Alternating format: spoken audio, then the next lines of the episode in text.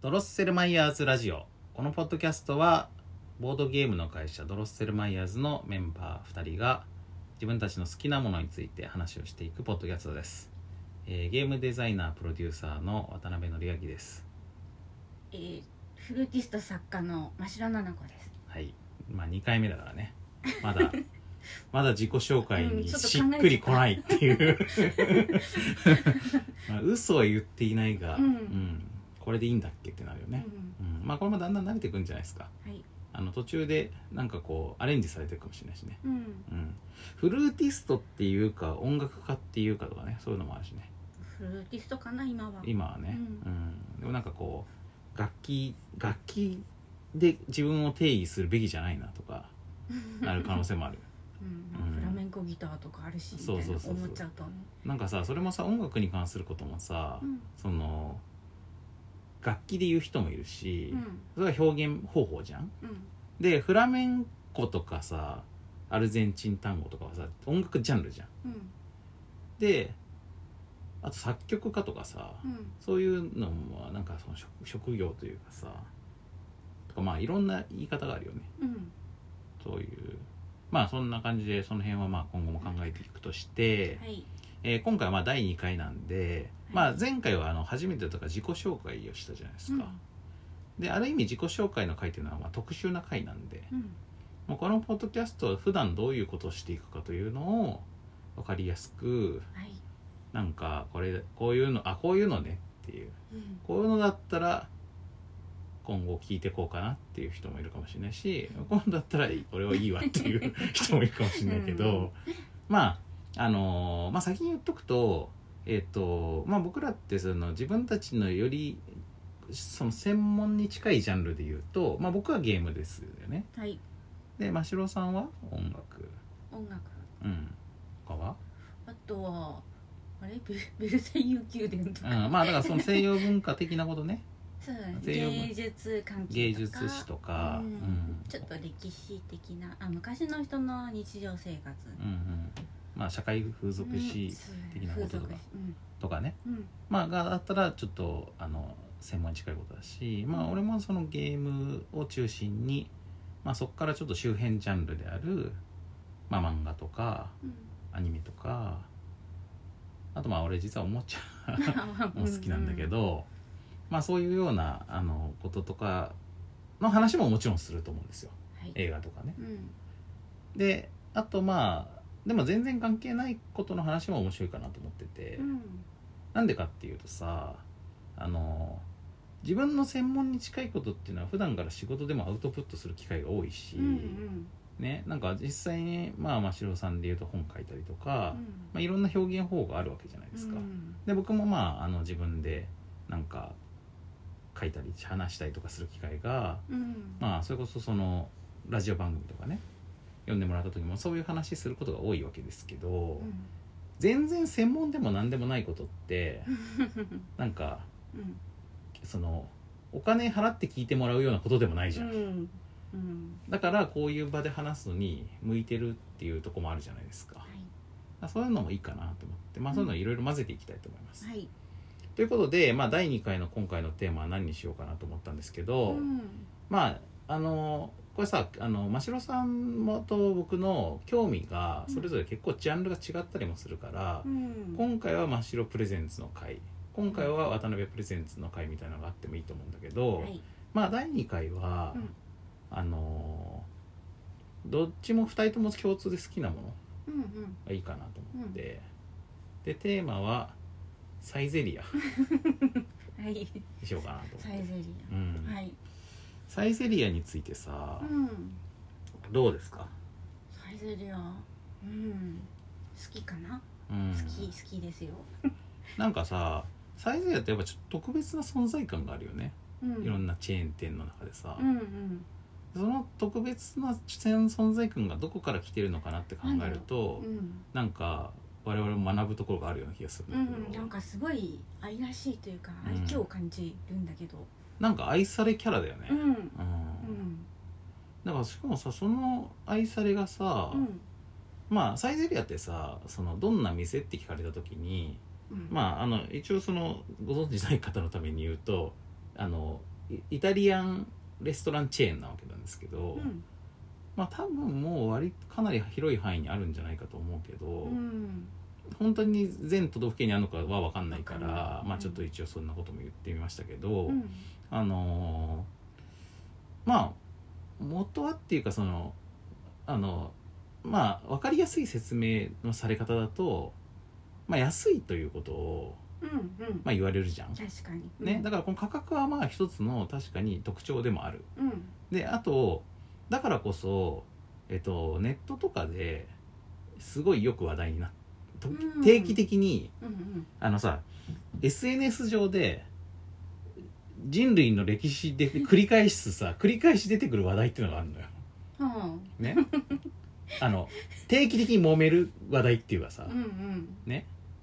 例えば、まあ、ボードゲームボードゲーム界で言うとうんえっとあれボードゲームのせルール説明のことインストっていうんですけどボードゲームファンは、はいまあ、インストに関する話とかさ、ううんん、あとガチゲーマー対ゆるゲーマーっていうかエンエンジョイ勢対ガチ勢みたいな話題と うか、んまあ、定期的にに、まあ、炎上ってほどじゃないけどうんなんかちょっとしたこうディベートネタというか、うんうんあの揉めるネタになる うんあのトピックがあるのね。うんでそんな感じでうんあの一般のツイッター上であの初デートでサイゼリア行くのありかなしかっていうの がほ定期的に炎上するんですようああそうなんだそうなんうだんよ、うんでこれもやっぱりなんでかなって思うとまあやっぱり安いからっていうのがまずあるわけようんで一方でうん愛されてるからっていうのもあるわけうんだってさ完全に安いっていうところがキャラになってたうら、んあの擁護する方が出てこないでしょうんねうんだから松屋とかだとあんまりそういうことにはならないわけうんうんでえそのなんか初デートでサイゼリアに連れて行くとか、うんなしでしょみたいなそんな安い店にみたいお手な、軽な感じそうそうそう、うんでそれに対していやいやサイゼリアいいじゃねえかよ何が悪いんだよっていんリう、ラックスできるからねそうそうでそれが出てくるからこそ議論になるわけでしょ、うんうんだからねそこのなんとかその二面性っうんていうかその二つその二つがねやっぱね大事だと思うんだよねうんなんでそんなあいなんかそのサイゼリアの愛され感って何なんだろうねなんだろうなんかところどころ可愛いポイントがあるかな例えばあれあの間違い探しがあ子供のメニューの間違い探しが異様に難しいことあれすごいよね、うんあれさ、うんまあそのさまあ料理の話とかじゃないのかよっていう感もある けど最初に出てくるのがあのーあれはすごいやっぱその象徴みたいなもんだよね、うんあいサイゼリアのさ、うんなんかす独ぞ独自のスタンスのさ、子供だと思ってねうん子供向けのものだと思って舐めてかかるうとん痛い目にあめちゃくちゃむずいんだよねるうん8個までは見つかるけどその先がすごい難しいあれはさ本当ゲームデザイン的にも絶妙なバランス感というか、うん全部が完全に難しいんだと多分みんな夢中にならないと思うのやんないね、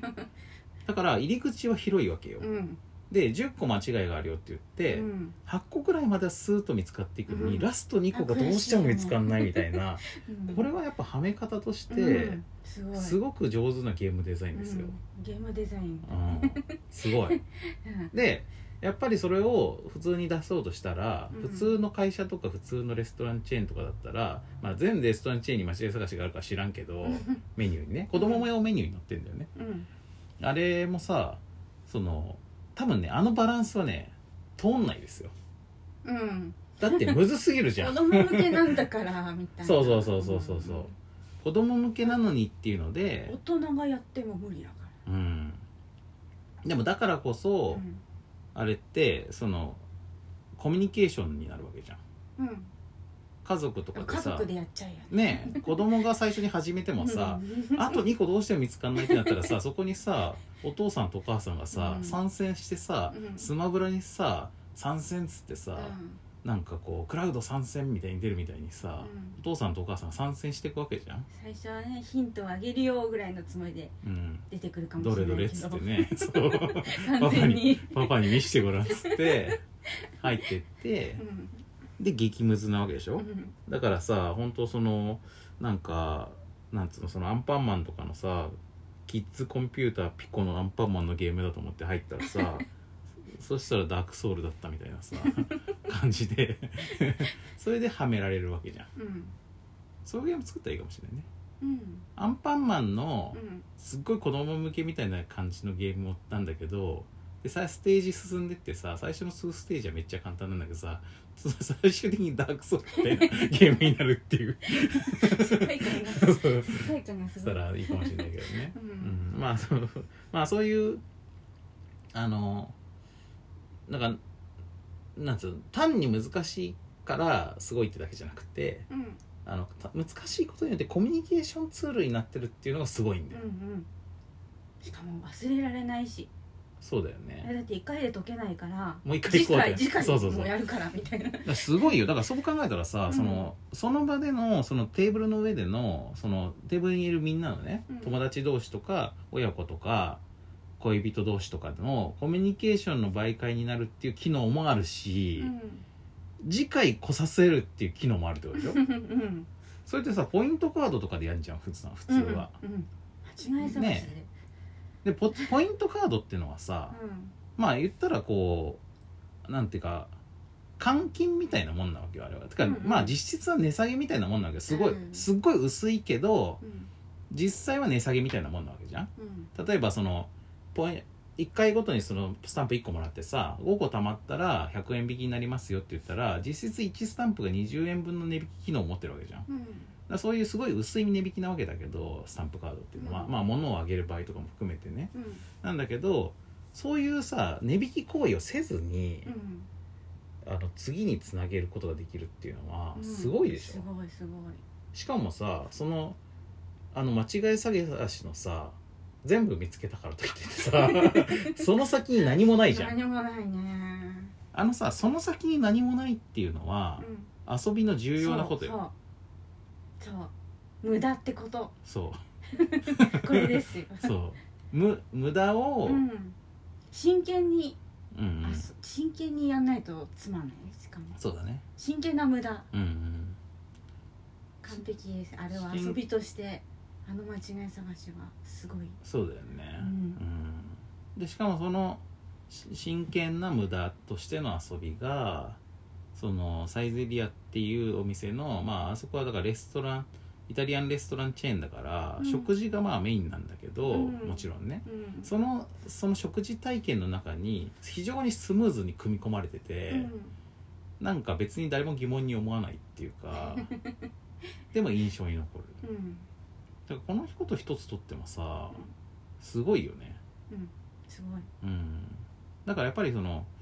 料理をただ食べさせるだけじゃなくてなんかこう体験としてデザインされてるんですよ、うん店に行くことが、うんでそれの中に値段のこととかも含まれてるうんやっぱりさ値段が安いっていうのはさなんかこう単にさまあ俺ねやっぱり自分たちもさ店とかねあの物を作って売ったりとかっていう商売をしている人たちだからただ安ければいいとはやっぱり思わないわけよ、うんうんっていうかあの必要以上に無理して価格競争とかで値段を下げるっていうことはうん必ずどっかにあの無理を生じさせる行為だから良くないことだとすら思っているあのふ不当な安さっていうのはうんうんだからそれってやっぱりどこかの労働力を搾取してたりうん何かの安全を犠牲にしてたりとかうん絶対何かがあるわけ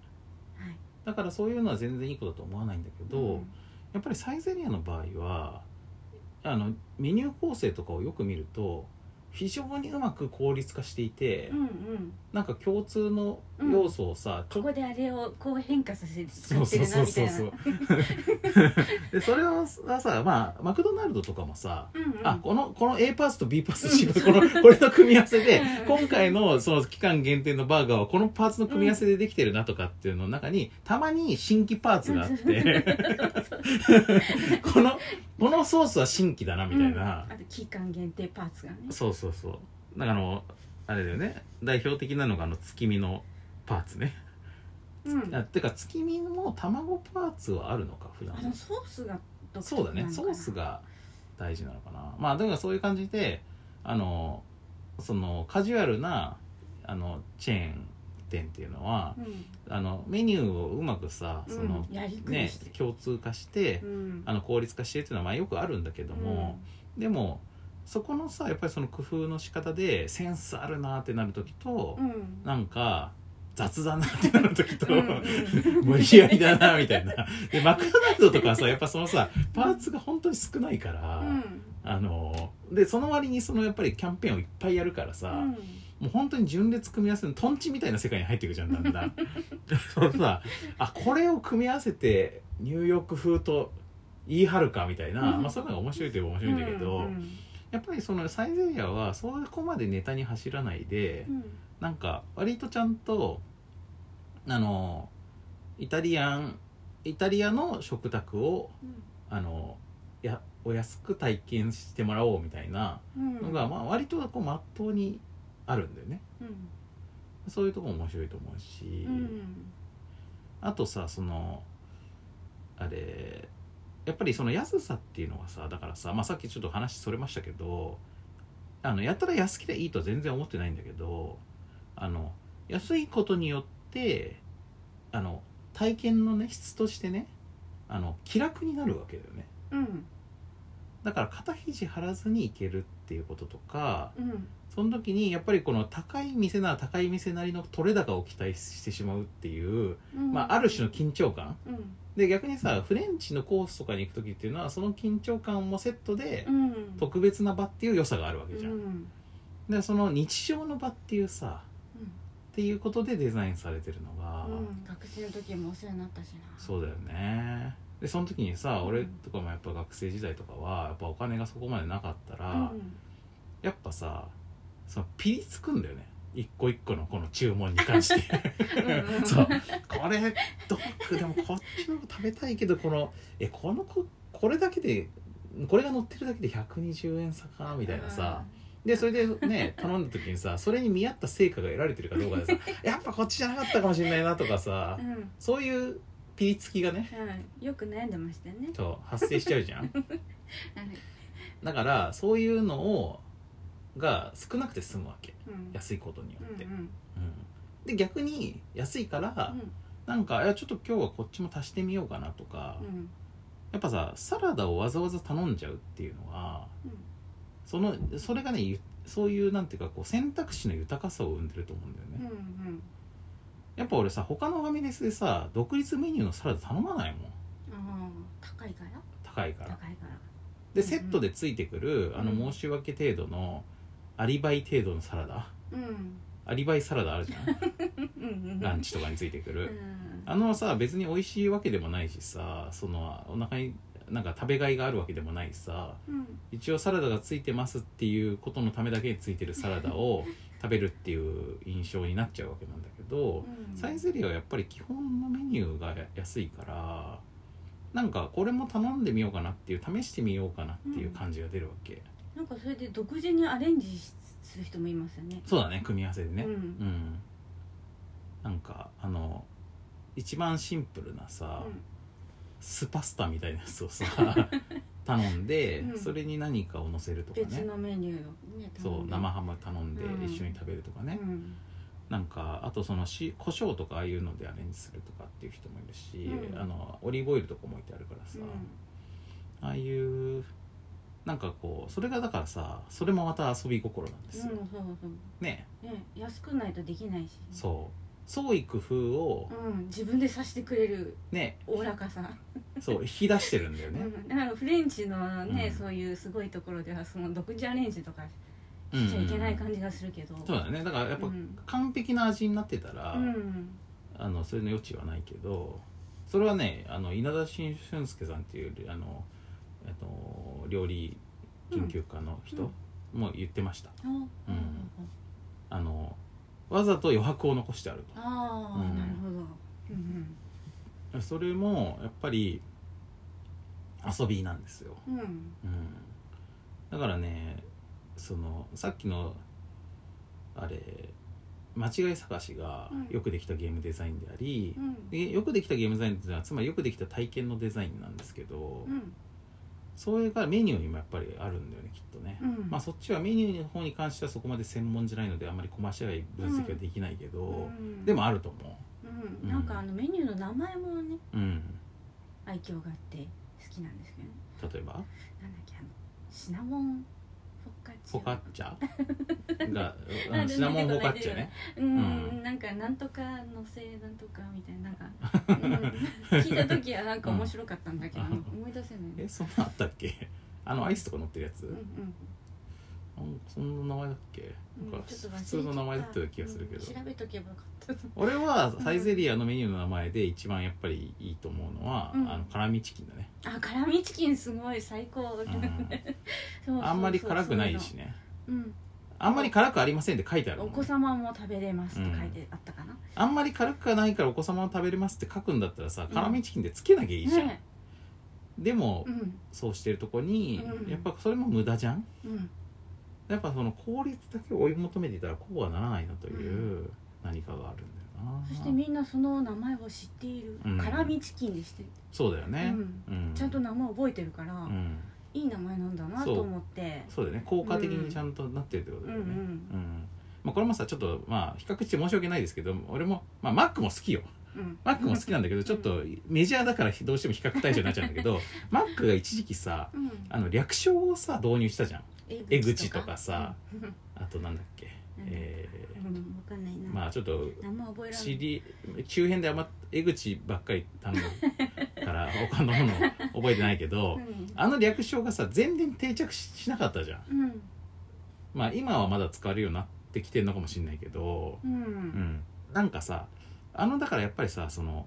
あの運営側っていうかさその体制がね側がねうんその大衆に対してねこうなんていうか提案していくことっていうのはさうんあの受け入れられてる場合と受け入れられない場合がやっぱあってうんで自然にうまく体デザインされた体験っていうのはやっぱり受け入れられるしうん定着していくんだよねう。んでそれとない形でちゃんと理解されていくっていうのがあって、まあう、んサイゼリアも全部が全部そううまくいってるわけじゃないからうん例えばあのさあの顔にさあの紙ナプキンをさ あ装着れして ねさコロナ対策のそうそうそうマスクマスク、うんマスク代わりに食事中にうん飛沫が飛ばないようにっつってデザインされた、あれなもうんだっないけかなあのなんか喋れるくんみたいなやつ、うんうんなんか一時期お店に置いてあったよねそうそうそうまああれはやっぱ定着しなかったね、うんまあそういうふうに、まあ、サイゼリアといえども全企画がヒットするわけじゃないけうど、んでまあかなりいい打率で多分ねうん響いてんだと思う、うんうんこれはまああの企画我々のような企画業をやる人間の心得として、あの半分当てるのは無理って いうのがある からう、んだからかなどんなにすごいあのヒット率の高い人でも5割を超えることはないほうほうほううんだから半分以上失敗するのは別にうんあの気にしなくていいわけ、いっぱい試した方がいいねそうそうそうそうそうまあえ特にあの まあちょっとあの食事飲食業とされねあのゲームとかをそのそのままは比べられないかもしれないけど、うんまあでもエンターテインメントだからねどっちうんもね、うんうんそうだからそういうところでのなんかすごい尊敬を感じるしあとねあれなんだよあのやっぱねサイゼリアの安さのうん一番の源泉は広告をやんないことなんだよねああうんうんテレビ CM とかさ一切やらないわけうんうんだからさマック ちょマックマックが悪いせいじゃないんだけど普通のまあそれ普通なんでそっちの方がそうだね普通の大手飲食チェーンっていうのは、とにかく CM いかに打つかだからうんでみんなに名前とか覚えてもらってなんぼでしょ、うんうんそその後じゃん勝負は、うん味の勝負になるのはまず店に来てもらってからじゃないと味と値段の勝負にならないっていうふうにみんな思ってるわけなんだけど、でそのための入り口として絶対に CM が必要だから CM の広告にめちゃくちゃお金かけるわけなんだけど、うんでなんだけどサイゼリアってさ本当にさ一切広告やってないのに、うんみんな知ってるわけうん不思議でしかも定期的にネット上でそうやって炎上するわけうん初デートでサイゼに連れ彼女連れてくるあ女の子連れてくるのありかどうかみたいな話になってそれでケンケンガクガクってなるのがうんあんなのさその広告費にしたらさものすごい金額うんのうん話題を生んでるわけよ。うんでしょうんだからねでそれのその話題がじゃあ、まあ、ラッキーでもたらされてるともいいえ見えるけどうんでもそれってやっぱりサイゼリアがその個性あるうん体験をうまく作ってるから作ってるなるんだよね。うんあれも言いたいあの音楽あ曲サね、イゼリうアの音ん楽、 BGM ね、そううん、すごい聞いちゃって、店内 BGM うね。んあれがあると、うんどこで聞いても、うんサイゼリアにいる気分になってくる そうなんですよあのねちょっとこれ皆さんにも試してほしいんですけど あのサイゼリアの店内ってなんかあのイタリアン歌謡みたいなのがかかってるんだよねずっとねうん、最近ちょっと変わっちゃあった変わっんちゃっただかなけどそうそうそそううか前までは決まうっんた、そうかでもまあどうかアなーテてィストの店舗によってはまだかかってるかもあと時間帯とかによるのかもしれないけどまあみんながサイゼリアの曲といった時にイメージするそのイタリアン歌謡みたいなのがあるんですけどそれをね、まあ、我々あの何年か前にあのーあれ、えーシャザムってさあのーあれ今その空間にかかってる BGM を音楽をあの検索するアプリがあるじゃん。うんあれでし探して、うんで同じアーティストのアルバムを 買って買ってそうそうダウンロード買って、うん で自宅でうんその曲をかけながらうん食べるっていうねうんサイゼリアでお持ち帰りしてきたものとかをそうそうそうサイゼメニューを自宅で食べる時にそのサイゼリアの店内 BGM をかけながら食べるっていうことをしたらやっぱり完全にサイゼリア体験になったねうんうんまああの料理がなくてもうんサイゼリアにいる気分になってくるそうだね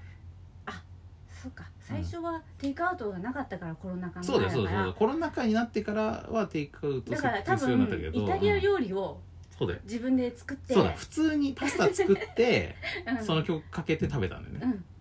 サイゼリアにいたうんサイゼじゃんサイゼリアにいたよねってなってう、ん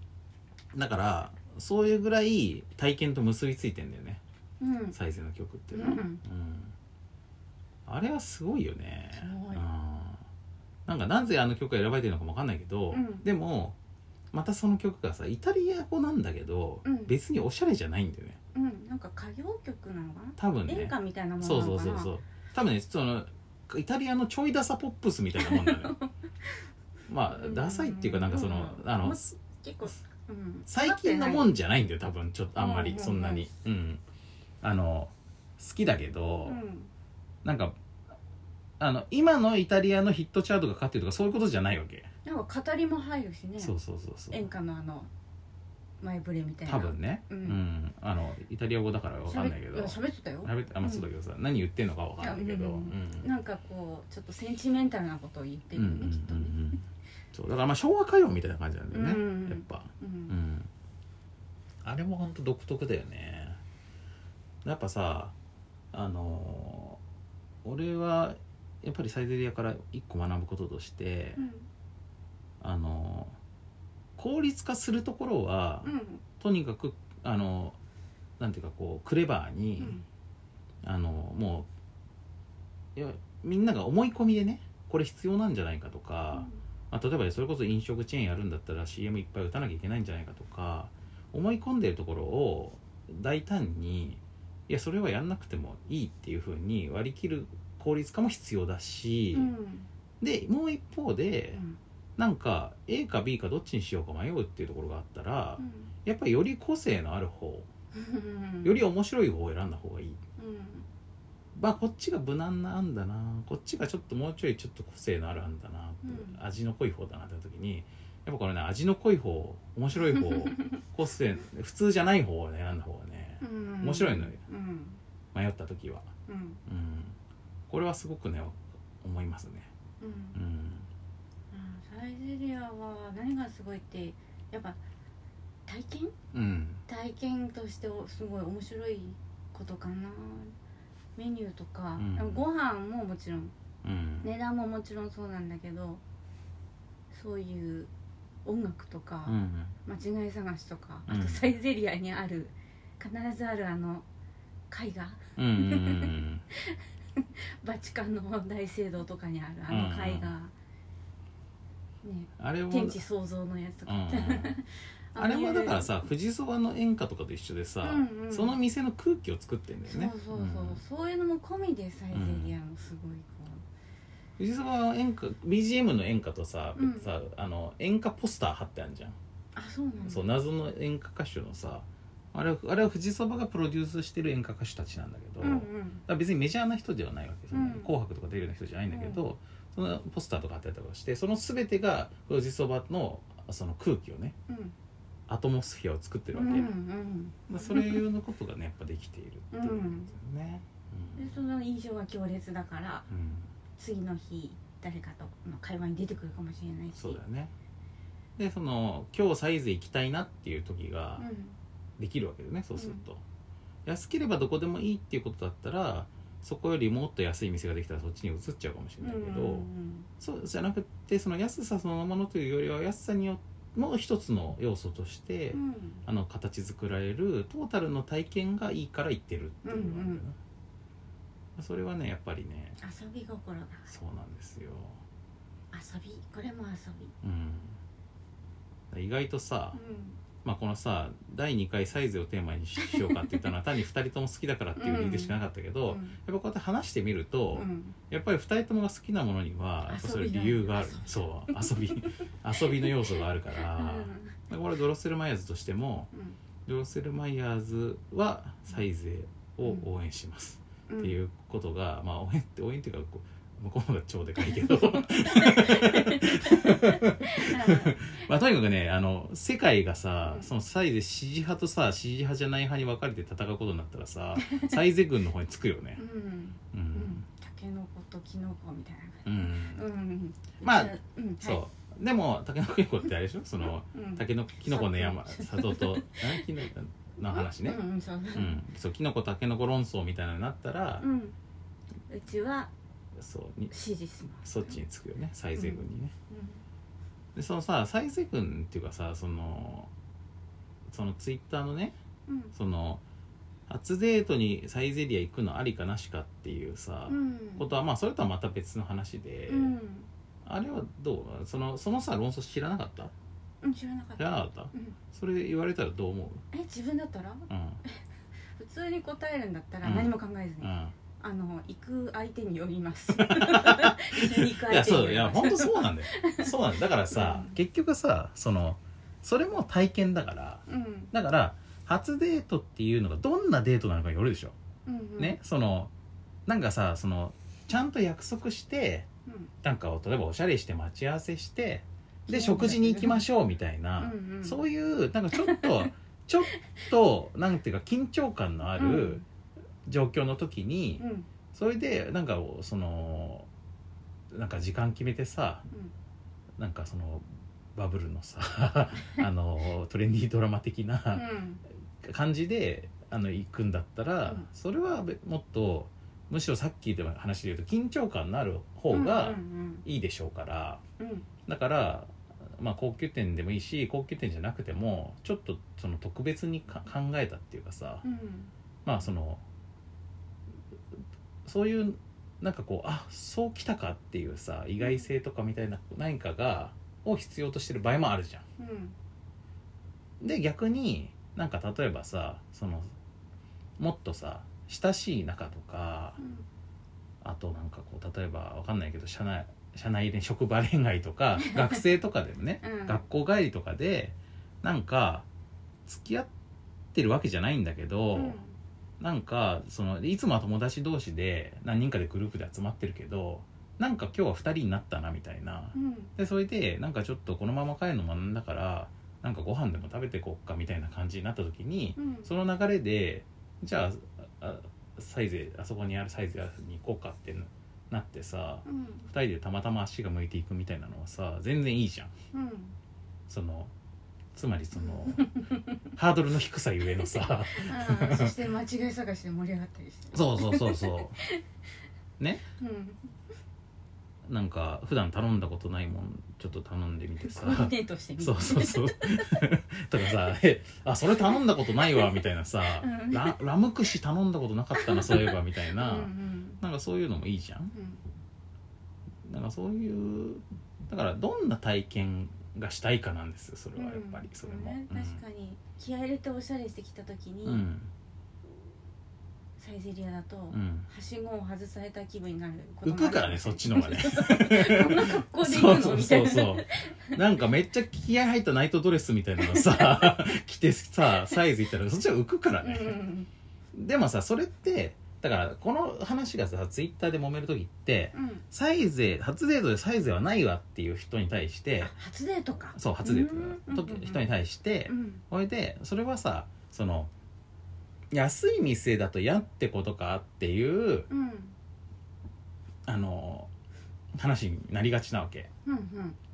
もっと高級な方がいいってわけねみたいな、うんその値段で店の価値を判断するわけねみたいなうん話になるんだけど、うんそうじゃないからうんだってさ別に例えば高ければいいわけじゃなくって例えば高級店だとしても、うんあのすごいおしゃれしてる時にめっちゃ匂いがつくような焼肉店と かあんま行きたくないでしょそうだね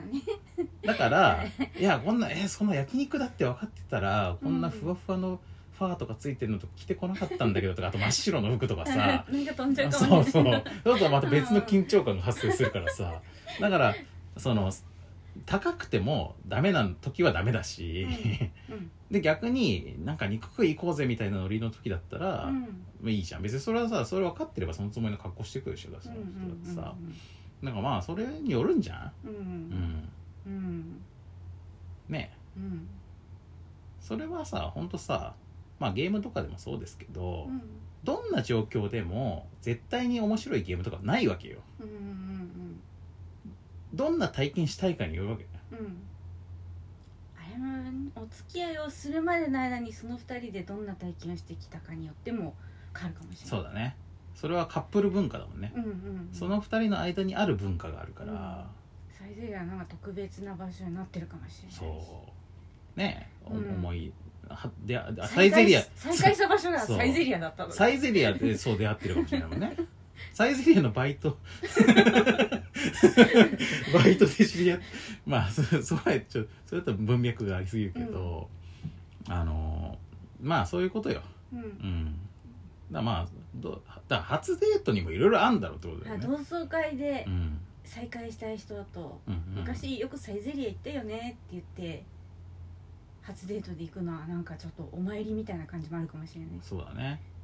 あとまあちなみにさ俺が自分がさ初サイゼリアに初めて行った時はさ、うん全然そんな超メジャーチェーン店っていう感じでもなくって、初めて見たって感じだったから、うんうん俺その静岡出身だけど静岡にはあんまりサイゼリアとかなかったかなかっらたねうんね当時ね、まあ、今どうか知らんけどね、今ありうんます、 20年前ですね 20年前はなかったから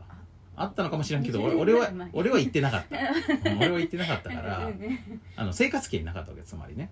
だから横浜で初めてサイゼリア見た時うんうはん別にそんなチェ,、チェーン店だということも知らなかったしうんなんか面白いメニューがいっぱいあるなって思っただけだったから、うんその時はそれこそさ「いやサイズちょっと行きたいまもうササイズ行きたいわ」みたいなさ、うんしかもちょうどよく自分の住んでいる町から一駅向こう、うんうんみたいなところにおあ出っかけ感も程よくあそってうそうそう普段行かない方面にちょっとつ、足を伸ばして散歩してうん行くみたいなちょうどいいシチュエーションだったからさ、うんうんなんかねドレッシングに感動して、そう何このサイゼリ買ったりアしてきましたサイゼリアドレッシングそれうではまい、うん美味しかったうんうんそううんああいうのがううんんだからまあそれで言うと、まあ、初デートってわけじゃないけど、別にデートでサイゼリアは実際問題としてありだったっていうねうんうん